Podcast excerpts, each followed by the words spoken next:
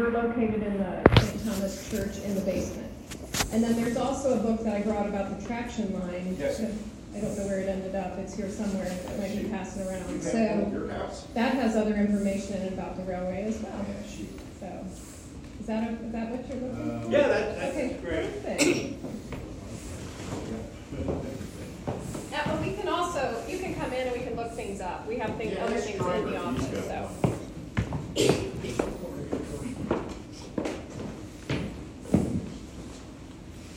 I'm not too much on public, but uh, I'm Les Hemingway, and I'm the uh, guy who put the Clare Yard, Columbia Township, Mariemont, Fairfax, Hyde Park thing on next door in Madisonville. And, um, you know, there's a lot of history in Madisonville, Columbia Township, Mariemont, Newtown, which doesn't have really a preservation society that I know of. And Fairfax, uh, I can't find too much on Fairfax. Mariemont, quite a bit, Columbia Township, a little bit, Hyde Park, quite a bit. Oakley has a lot of history that a lot of people didn't know about, like the uh, racetrack in Oakley, the horse racetrack, and a country club, the Pillars Country Club, which was not really a country club, it was more like a city club, like the University Club downtown, Queen City Club. But um, very interesting information, but there's not a whole lot of information on the Pillars until it got to Mount Lookout, which then closed shortly after when country clubs became a big thing, like Cincinnati Country Club and Park. But, you know, next door sent me a letter because the blog I have going on at next door is getting so big. They were like, uh, are you going to maybe, you know, get a blog, like a Google blog spot or something like that, which is a possibility. And then if we do something like that, everyone that could, wants to get into it, can put their email addresses in, and when something new pops up, you'll get a notification, and you can go to the blog spot and read about it, or even add to it if you want to. So that's a good possibility. I think to get a host, it probably costs like ten bucks a month or something like that, but it would be beneficial for anybody who lives in this area and anybody who's around the United States, because on Blogspot, anybody can get on. You know, I found out from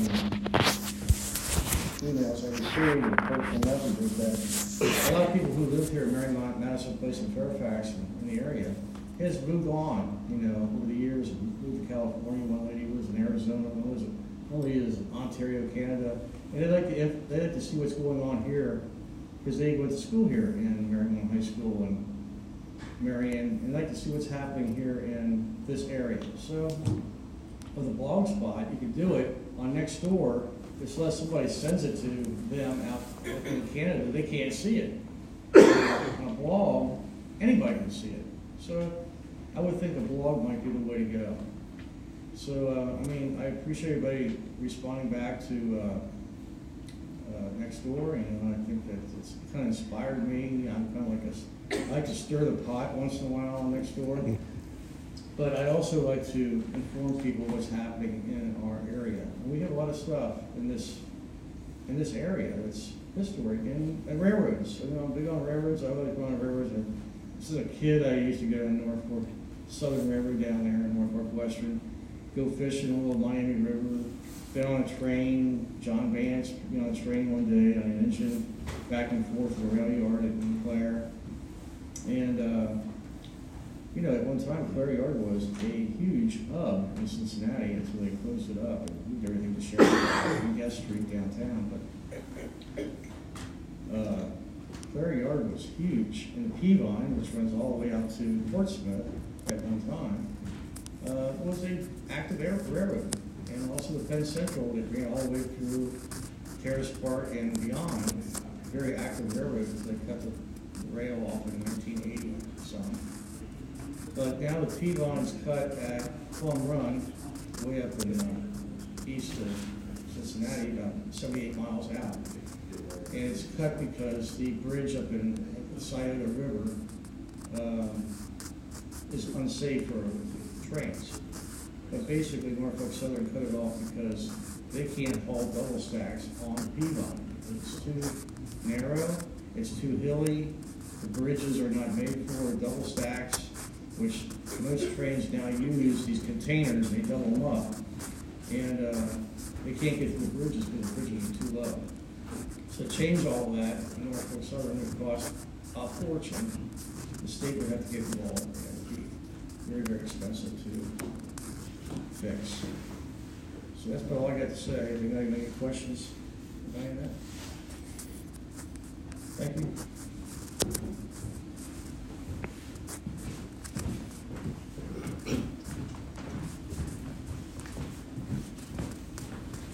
We're gonna bring up Gary now, who's the uh, railroad historian for this area, he's gonna explain some of the, we're having some problems with the uh, projector here, so we may not be able to get any slides today, so.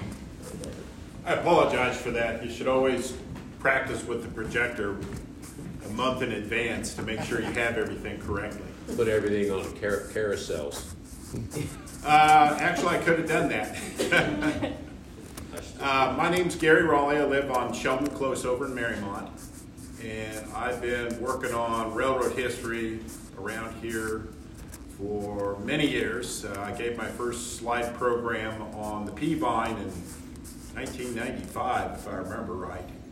And, uh, and I'm also a black and white photographer and uh, do a lot of photography in the area.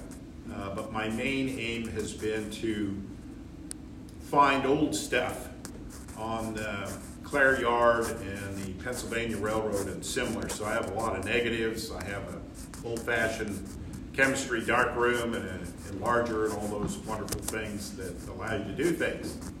Uh, but it gives you an opportunity to make big prints. And I brought these today. These are from MPF. Uh, they're postcard sized negatives, but they show the yard in 1940. And I'll set these, I'll pass them around actually. We'll just do it that way. Okay. And we'll talk about the railroad. So I'll give you some, some history of what, what the railroads were. There were two railroads down at Clare Yard. One was the Pennsylvania Railroad, which started out as the Little Miami Railroad. Ran from downtown Cincinnati upriver alongside the riverbank up to Delta Avenue and the Precinct Restaurant where they had their shops for locomotives. Around the bend to a yard called Undercliff there by Lunken Airport.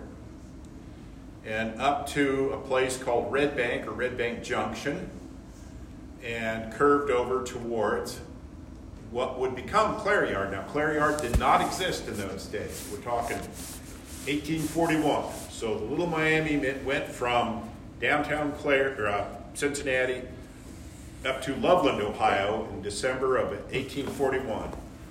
From Loveland, it went up to Xenia, where it joined with a railroad called the Columbus and Xenia.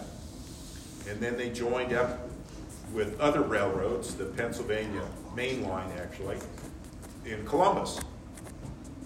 So the Little Miami Railroad dominated all the traffic in this area. They were the only railroad. The second railroad was the Marietta and Cincinnati, which turns into the B&M. And of course, the Marietta and Cincinnati came from Marietta, went through Hillsboro through a branch line, but uh, uh, came down through Loveland and Madeira and then cut over the top of Cincinnati along what was called Bloody Run and went down the west side of the, or east side of Mill Creek into downtown Cincinnati in uh, 1854. There was another railroad that went into Cincinnati called the Cincinnati, Hamilton, and Dayton, which did so in 1850. And that came down from, it really started in Cincinnati, but uh, made it up to Dayton in 1850. And that was kind of an oddball railroad because uh, it started out as narrow gauge, three foot between the tracks. And then it expanded out to standard gauge, which is four feet, eight and a half inches, which is the rail gauge you see today. The other railroad here at Clare was the Cincinnati and Eastern. It started in 1876, and it too was a narrow gauge railroad. In the 1870s, there was a craze going through the United States in investing in railroads, and the scheme for the three foot gauge was is we can make a railroad cheaper. We don't have to buy as much right away because we're not as wide. The cars are smaller, so they're less costly. All is good, and I can get into tighter places with a three foot gauge. Now the big problem, of course, was is that if you're hauling stuff on a three foot gauge car and you want to connect to a railroad which is four feet eight and a half inches, you got a problem. And that was ultimately the demise of the three foot gauge railroads. Uh, but at one time in the late 1870s, there were schemes to have three foot gauge all over the United States, and none of it happened. But that's fairly typical with, with new technology. There's a lot of money invested in it, and a bunch of it gets lost and goes nowhere. All right, so the Cincinnati and Eastern, their scheme was to go out into Clermont County, Brown County, and Highland County, and eventually end up in Portsmouth, Ohio, because they had foresight. Uh, the idea was that they were going to bring agricultural products from the highlands and bring them down into Cincinnati.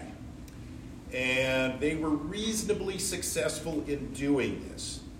The financiers were mainly people in Sardinia, Ohio, and a crazy bunch in Hillsboro, Ohio, who wanted access to the markets and really you want to get to Cincinnati so you put stuff on the riverboats and away you go. Um, but the narrow gauge influence uh, was in the way. So over the years, the Cincinnati and Eastern tried to make their railroad standard gauge. And they would get partway done and then find out they ran out of money and they would go back to narrow gauge regauge the whole thing. And it went back and forth and it was quite awkward.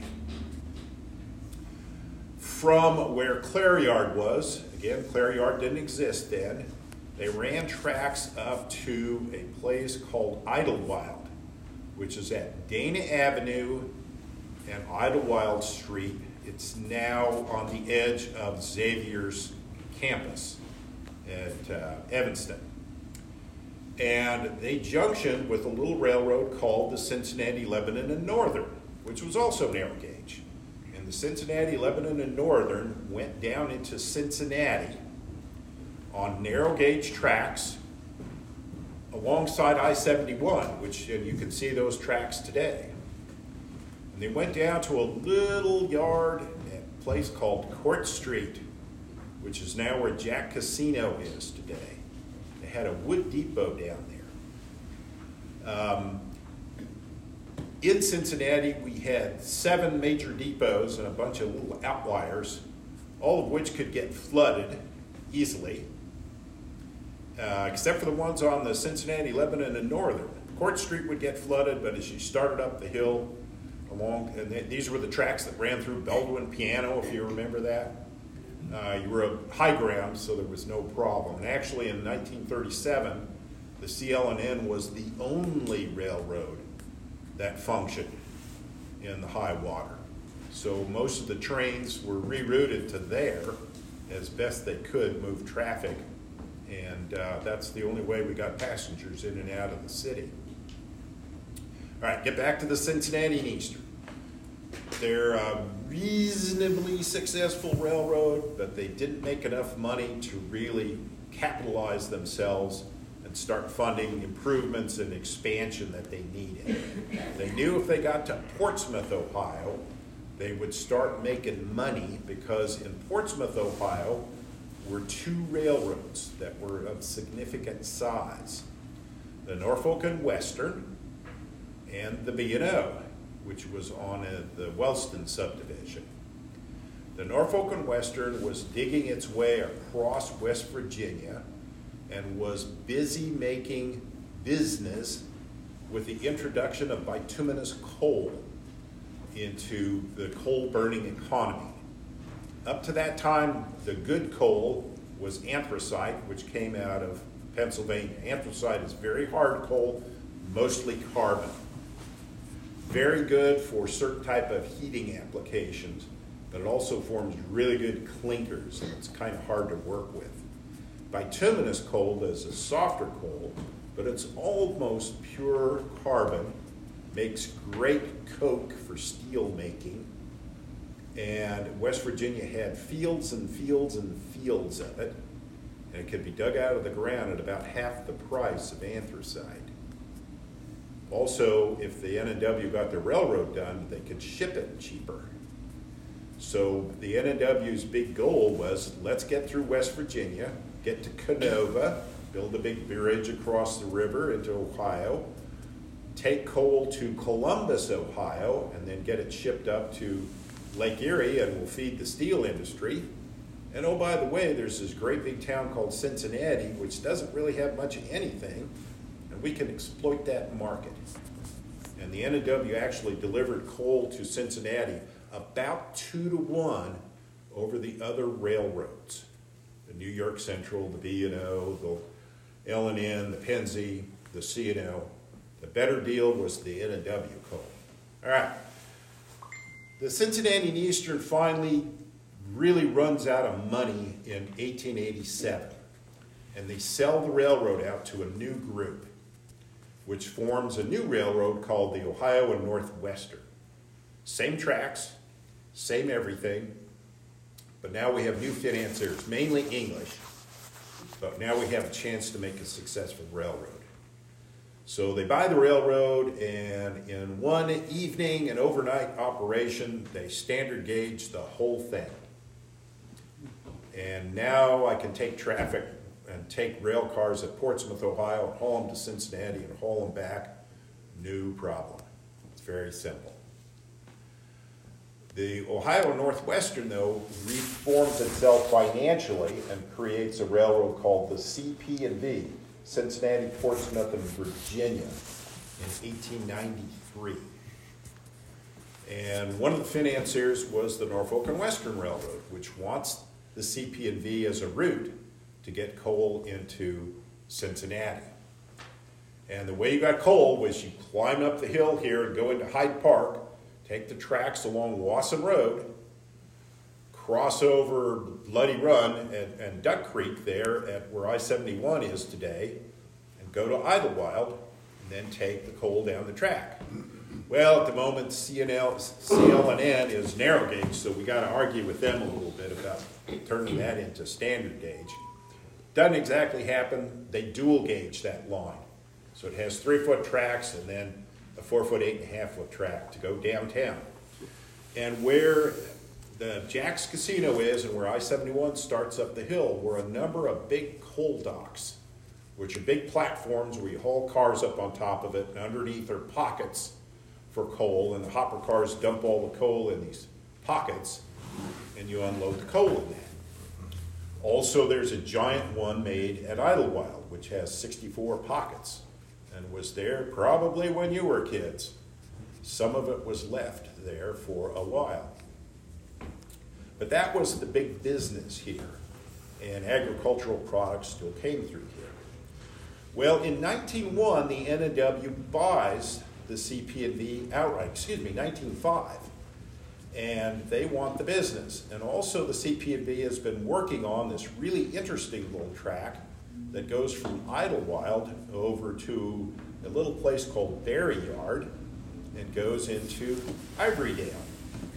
And by a little hook and crook, by some crazy tracks, it gets to Ivorydale, and now I got business with Procter and Gamble, which is highly desirable. So, in 1901, the N&W starts to build Clare Yard. They want a larger facility, and that's the only flat ground around there. Clare Yard's really an interesting place because it's built slightly uphill. And one of the neat features of it, if you look at the bridge over Red Bank Trestle, there's actually two cuts where you go up to Ault Park. The track now ends at a straight cut and goes to a little trestle called Hogback. But if you walk about 50 yards north up there, there's another cut. which was the original Cincinnati and Eastern alignment. They had a big wood trestle there on an S curve. Never found a photo of that, but it's kind of interesting. Okay, so we've got two railroads here at Clare Yard, the, the Little Miami and Cincinnati and Eastern, which is now the Norfolk and Western. Little Miami becomes part of the Pennsylvania Railroad. The Pennsylvania Railroad releases the whole thing in 1870. And one thing you have to remember about the Pennsylvania Railroad, in 1900, they were the largest corporation in the world. Had more money than anybody. You know, think Amazon today or any of these big uh, moguls of the internet, all the money that they control. Well, similar situation 100 years ago. Big railroads were very, very powerful. And for instance, when the Pennsylvania Railroad built Penn Station in downtown Manhattan, put in all the tunnels, rearranged all the track, built their connections to the Long Island Railroad, they funded all of that themselves. And it was a billions of dollars even in the, the turn of the century. Bunches of money in that corporation. So this was a very important connection. It got the Pennsylvania Railroad now into downtown Cincinnati, which was a big place. With seven railroads, you have many connections, you have terrific passenger traffic, and uh, all kinds of uh, little omnibuses and stagecoaches and stuff went between all these depots downtown to move passengers around. Very confusing, very ugly, and that's why Cincinnati Union Terminal was built in 1933. It worked, but not very well, and the railroads really weren't interested in seeing a Union Terminal built that they would have to lease. Essentially, they paid for it and then they leased it. Uh, so they weren't really interested in that, but it made a lot more sense. So that's how Cincinnati Union Terminal was created. All right, getting back to Mariemont again, there's another railroad that goes through Mariemont proper. And it was an interurban line called the Cincinnati, Milford, and Loveland. And it was built by Roger. The idea was that we would utilize the new, neat technology of electric uh, transmission and electrical motors, and we would have inexpensive railroads which we could run on city streets, and we would have lots of passengers and people, and zip people through the community. Made a lot of sense. All the roads were dirt. And muddy roads in the wintertime were almost impassable. So that was the era of interurbans. Unfortunately, they were usually underfunded could not withstand the storms of changes in the business climate very well. And actually, most of the interurbans in Ohio suffered greatly in a flood called the 1913 flood, which was a massive gully washer flood. We got, oh, like two foot of water within a week and a half up around Coshocton. Came down all the rivers and wiped out all the tracks and bridges everywhere. So the CM&B went along what's Murray and Rembold Avenue down here. That was their right of way. They had a car barn underneath uh, where uh, Erie Avenue crosses Red Bank right now. And they had a car barn there with a loop track. Across the Pennsylvania Railroad tracks, which are tracks that go to Richmond, Indiana, there was the Cincinnati Street Railway tracks.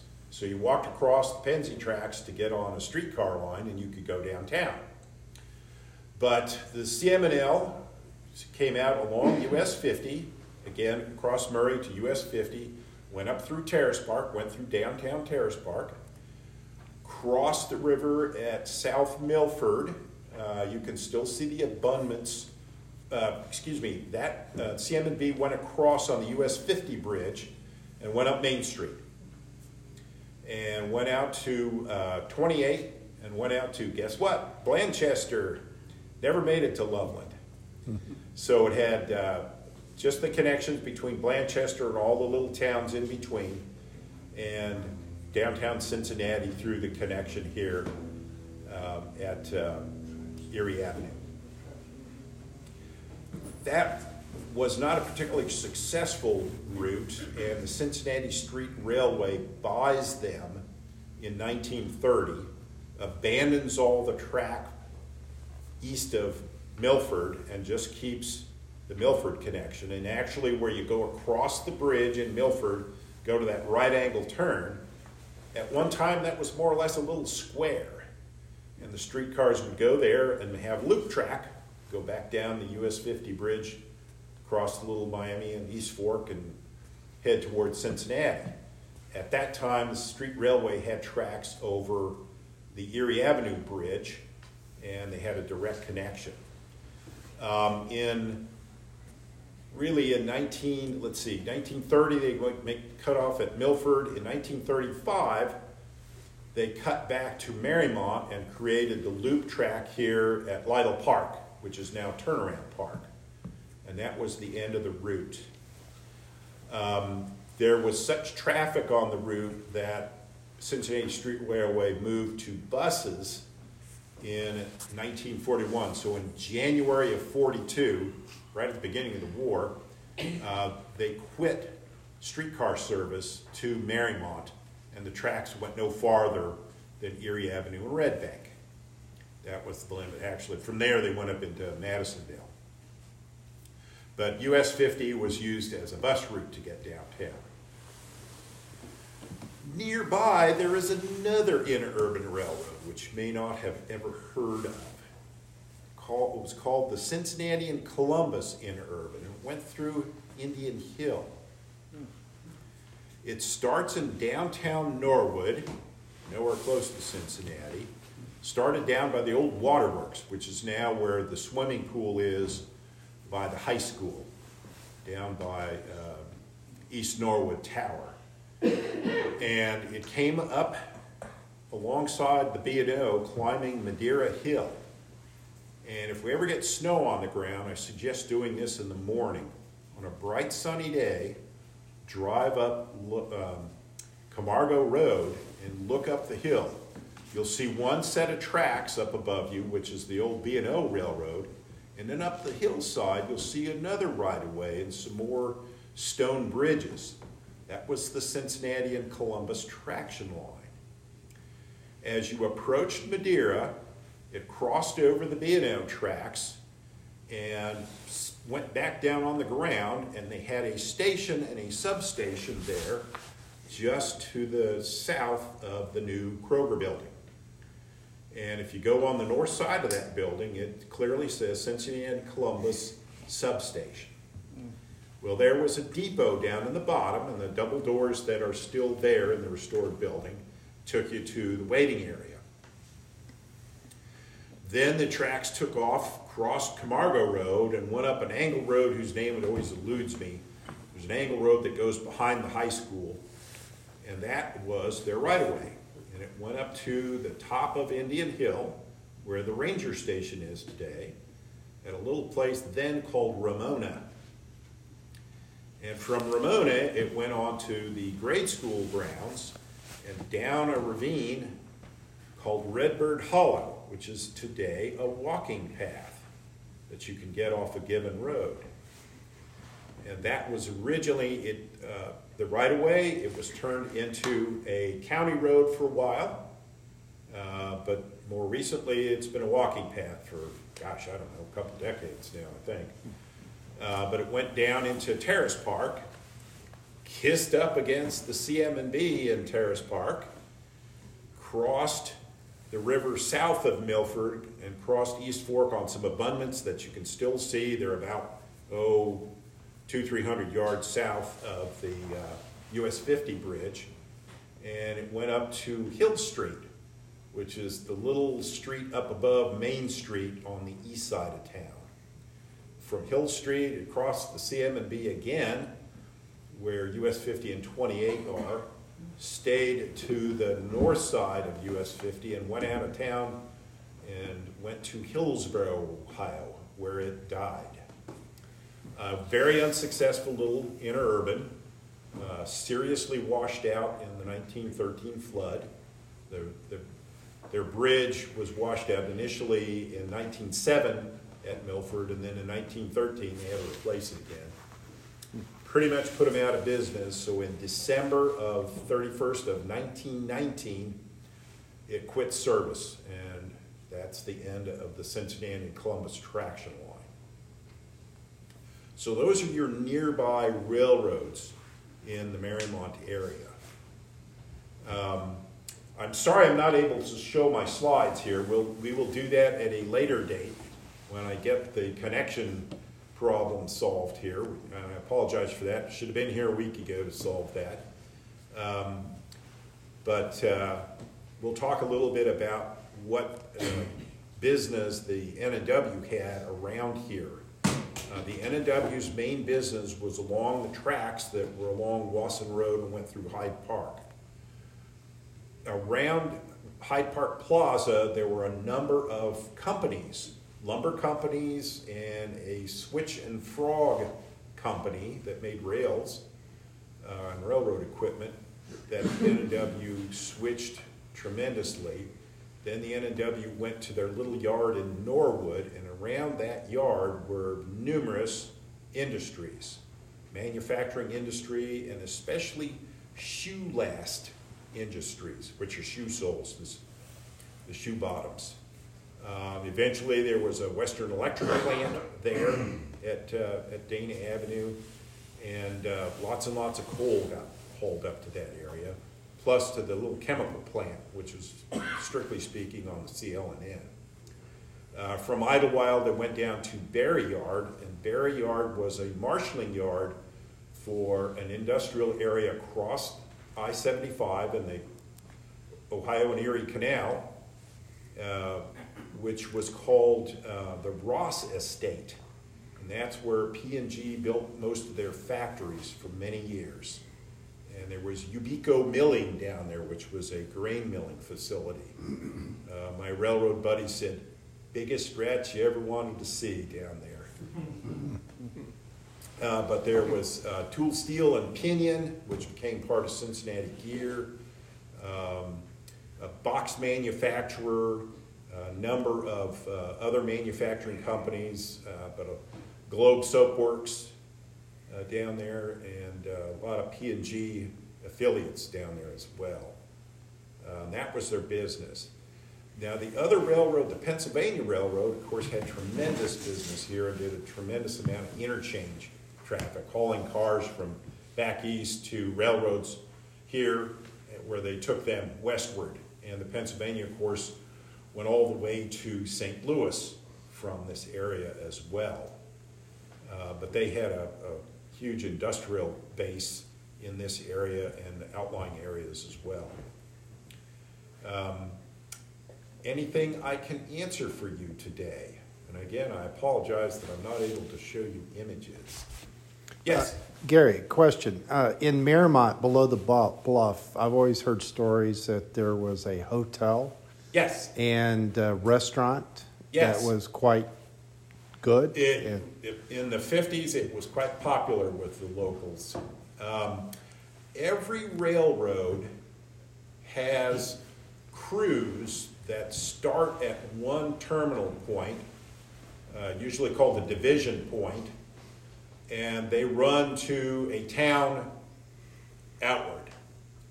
And then they get trains, new loads of trains built up at this outward location, and they bring them back to the division point. Those are called road crews. So there were road crews that came from Portsmouth, Ohio to Clare. They would overnight and then take a new train back east to go back to their home terminal where do they stay? They stay at the railroad YMCA. And every railroad had many, many, many buildings along their routes at these division points and the outlying terminals that were YMCA affiliates, but run by some division of the railroad. In the N&W case, it was the Virginia Holding Company, and it provided bunks and sleeping places for the crews. It also had little restaurants in it for the crews to have lunches or suppers or breakfast, whatever was required. At Clare Yard, there were also little sheds along the river. They were east of the bridge and ran up along the riverbank. Some were built by the railroad, and many were built by the crews as their own little cabin.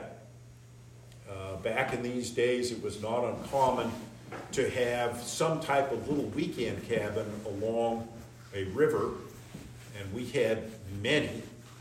Uh, you took your little interurban or your streetcar or whatever and got out of town on the weekends and went to your river cabin because it was so much cooler. Uh, but the railroad crews would gather scrap and dunnage and whatever and build their little overnight cabins alongside the river. And there were probably a dozen and a half along the riverbank. And they lasted for many years. Uh, finally, the kids burned them down when the yard was abandoned in 1982 when the N&W merged with the Southern. And then all the trains went to Gest Street Yard, which is behind Cincinnati Union Terminal. Um, also at Clare Yard were livestock pens. Every periodically, every uh, livestock car has to get watered. Um, you bring the cattle and the sheep and all of those critters out, put them in a pen and water them. Pigs, interestingly enough, get sluiced. What is sluicing? had big water jets, basically fire hoses, and you pulled the stock cars past them and just washed water across them to cool them off. Pigs traveled better being sluiced rather than run out, fed, and watered in a pen. They got sluiced. Uh, if you go back into the old rule books and stuff, you'll you'll learn about sluicing. Had to be done a certain way too. There was the right way and a wrong way to sluice pigs. Um, at Clare Yard, and it's still there today, is a long concrete wall. It's hidden by much of the weeds, and uh, but it's back there. If you get back behind that little yard office is there. Um, this was built in 1917. It has a 1917 date stamp on it. And there was a big coal dock built on top of that. There were 10 pockets on this coal dock.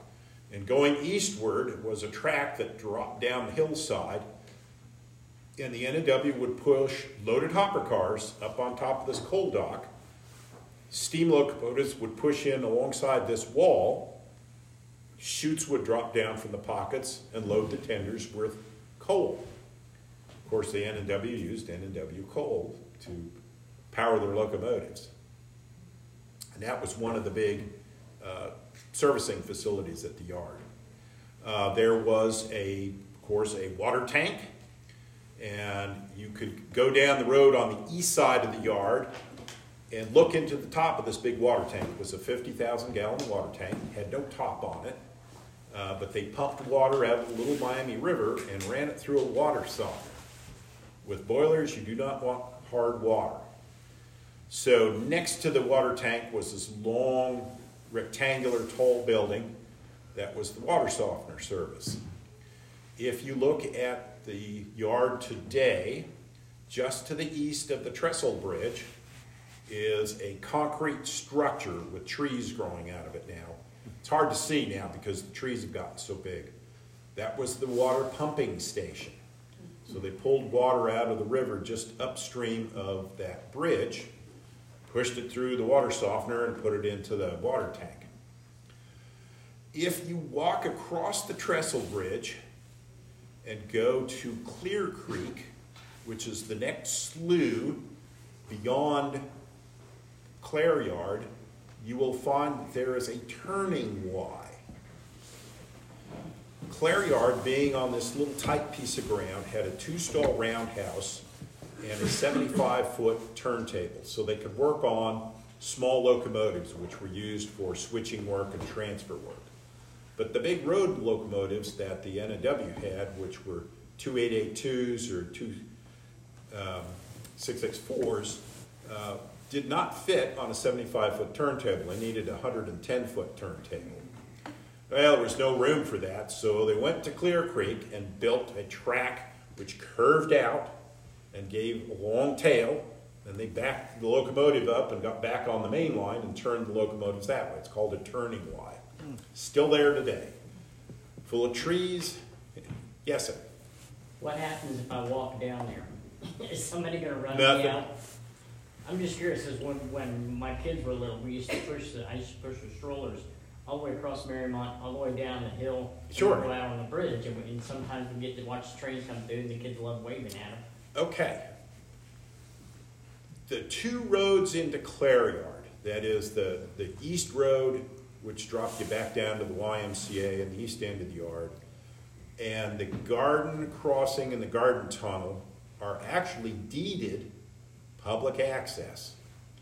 They were used so long ago, going back to essentially the turn of the century, the 1800s, that when the railroads acquired all this property, they were not allowed to block public access. And so to do to to today, you can still go down those roadways, and you have a perfect right to do so. The public access on the east end was to go down to the spring. How many know there was a spring down in the yard? Okay. The spring goes back to about 1789, probably a lot earlier because of the Indian populations that were around here. But there's always been a spring and there's always been people utilizing it. And say, starting in the 40s, they turned it into almost like a little artesian well. It had a big circular fountain around this thing, and a pipe came out of the ground and went up, and water would squirt out of it.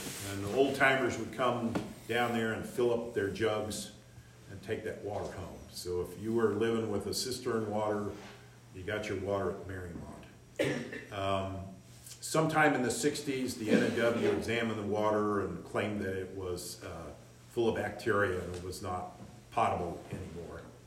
Probably true, but a lot of people say, ah, it was just to keep all the people from going down there and getting their water out.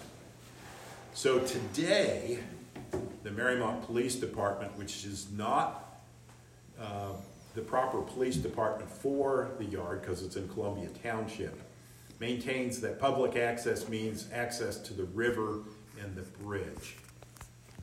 So, yeah, you can go out there. Um, Where exactly is that? I I don't, that access, that spring, uh, the spring is covered up now. It is gone. or to the bridge? Uh, if you go to Cash Pit, there's a road that is washing out that starts down the hillside and goes down towards the concourse. And that will take you down to the end of the trestle bridge. And that was the east end of the yard. That was the road we used It's to go down. overgrown. Much of that road has suffered recently and has, has slid down the hillside. Um, it has been sliding down the hillside for well over a hundred years, so now the railroad just don't have to maintain it. The railroad actually owns to the crest of the hill. I guess that would be called the toe of the hill. And the railroad has controlled all of that. Um, the, the garden tunnel there is, of course, by the swimming pool. Now, when the yard was started in 1901, there was no tunnel. But there was a little crazy wood trestle bridge that created a, a little tunnel that went underneath the Cincinnati and Eastern tracks going up to Idlewild.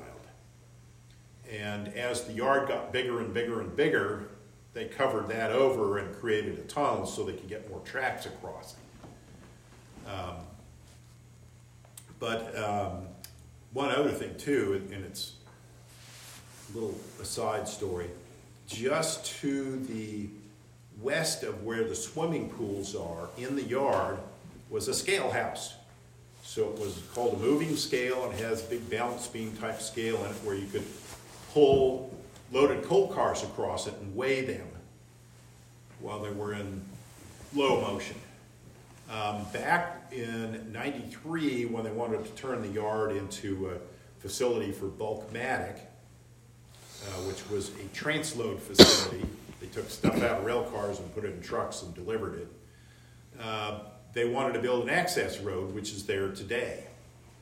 And I can remember distinctly that they brought in an ordinary backhoe with a jackhammer on the backhoe, and we're gonna break up that concrete. Well, railroads, when they build concrete structures, they're aiming to build forever. So the concrete, instead of just regular rebar in it, it was built up with used rail. 175 pound and 100 pound rail. So it was all welded together rail inside this thing. And they brought the little backhoe out and they chipped some little golf ball sized things off. Didn't get anywhere. Next day they brought a bigger backhoe in and chipped softball sized chunks off of it. And the day after that they brought in a crawler tractor with the big jackhammer on the backhoe and chopped off stuff about the size of basketballs. And the day after that, they revised their drawings and built a hump over it, built the road over the top of it, and decided that they were not going to attack the turntable pit in the bottom of Clare Yard because it wasn't going to happen. So yes, railroads built for bear. Um, at the yard uh, were a number of servicing buildings. There was the yard office building that sat next to the tower. Who remembers the tower? Okay, the tower was brought down in 93. It was a Pennsylvania operated tower. It was part ownership by the NNW and the Pennsylvania. Based on the amount of trains that go through there, they split the costs. And a Pennsylvania operator ran Clare Tower. And he also operated the switches down here on Red Bank at the big Y that's there connecting. There's a track that goes to Richmond, Indiana that runs along Red Bank Road to the north. And you could go either direction because one of the directions got you down to Cincinnati Union Terminal using the B&O tracks. Uh, yeah, it's involved around here. Um, but Clare Tower controlled all that for years. Um, today, all of that's controlled such as it is by the tower that's left there at Rendcomb Junction where the bus turnaround is uh, on Eastern Avenue.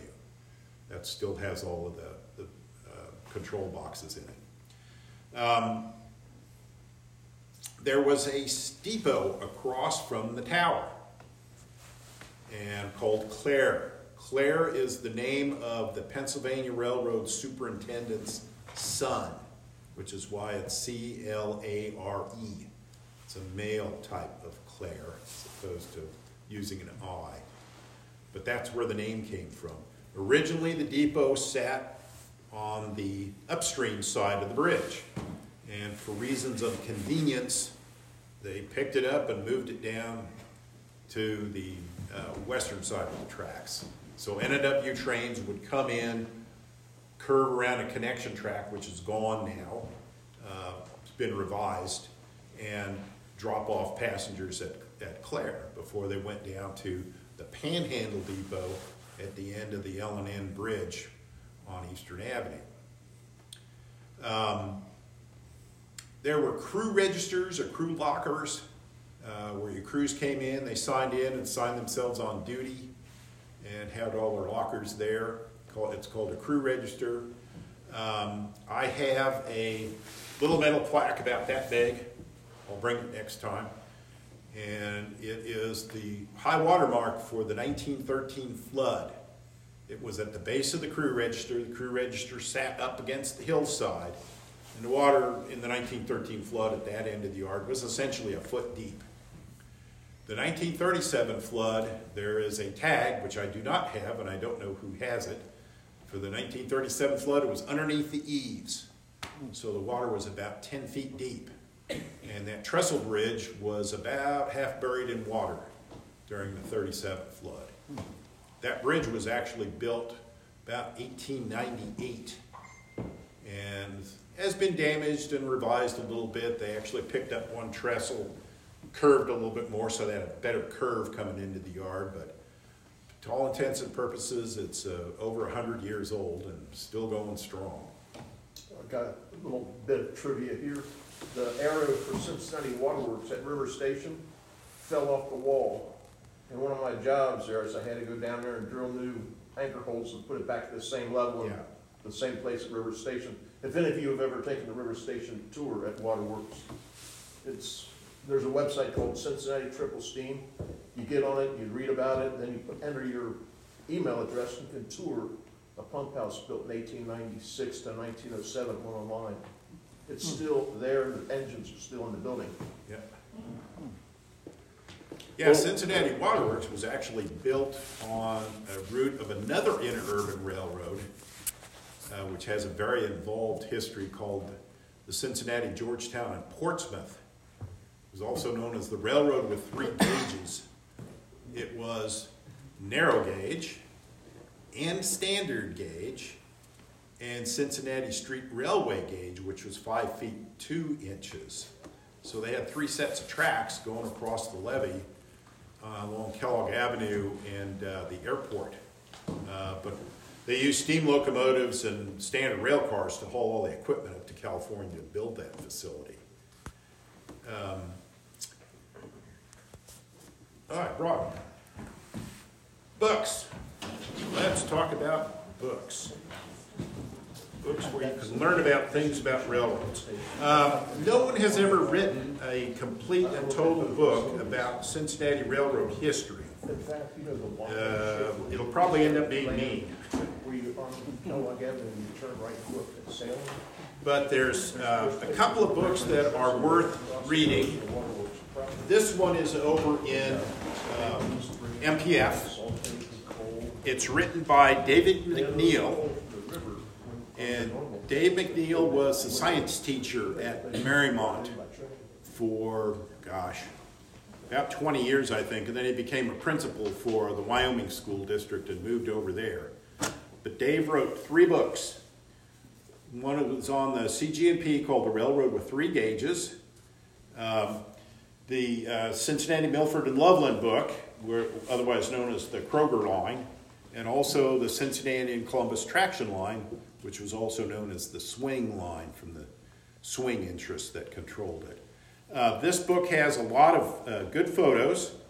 Uh, Dave always believed, though, in self publishing, so he kind of went with the telephone book printing style, so that his, his photos aren't so hot. But all of his photos and slides and such are in the Cincinnati Public Library, controlled by a group called the Rail Buffs. So if you go to the Cincinnati Special Collections, you can see most of these things.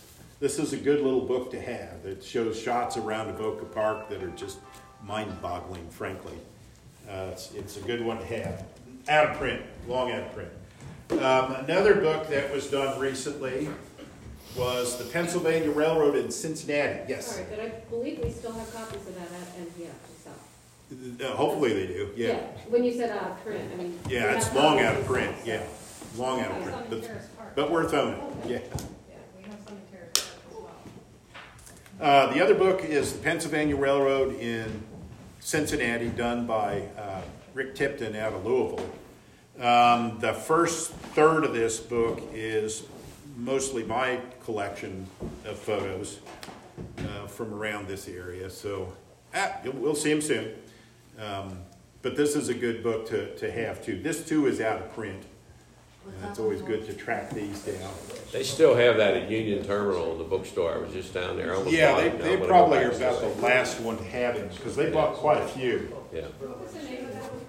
It's called the Pennsylvania Railroad in Cincinnati. They got seven of those. Yes, sir. Are the rail buffs the guys that have the club meetings in the old Union Terminal up in the? No, Okay. Um, met with them years ago. rail buffs are a bunch of guys who are old as Methuselah. They know everything up to April of 1951 because that's when the street railway system quit using streetcars. After that, that, but they're trolley enthusiasts. They're streetcar enthusiasts and trolley enthusiasts. They're old gentlemen, and they meet the second Monday of each month in the Queensgate bus training room. So they, they meet in the sort of training room at Queensgate. So you just park in the visitors lot, say you're here for the rail buffs, and away you go. If you want to see old stuff, old streetcars, old interurbans, old stuff around here, it's fabulous. Every April, they have to revisit the Cincinnati Street Railway because of its demise. And neat bunch of guys. Um, getting really old though. I go there. I'm I am a grandkid when I go to that place. Um, but uh, a lot of real local history has been retained by those gentlemen. Have you ever heard of Wagner and Wright? Oh yeah, Wagner and Wright. Wait, wait, wait, wait, Yeah, they- wrote ten volumes on the Cincinnati Street Railway. Eleven, eleven volumes, but they're, they're on eBay, you can buy those, and it's the whole history of the Cincinnati. Street uh, Railway System. Yeah, their book on the inclines is the best one out there. Period. Yeah. If if you want to see really good information on the inclines in Cincinnati, their book is the only one to have. There's been others done since then, but nah, go for that one. It's there and it's correct. Um, the other railroad group in town is called Cincinnati Railroad Club. They met in the Tower A up in Cincinnati Union Terminal on the first Thursday of each month. And uh, they are now, now in Tower A. With the remodeling of Tower A, uh, the Museum Center raised the rates for rental to an unbelievable, breathtaking amount relative to the finances of the Cincinnati Railroad Club. So they meet at Harmony Lodge now. Uh, but that's going to get torn down soon too, so I'm not sure where we're going to go.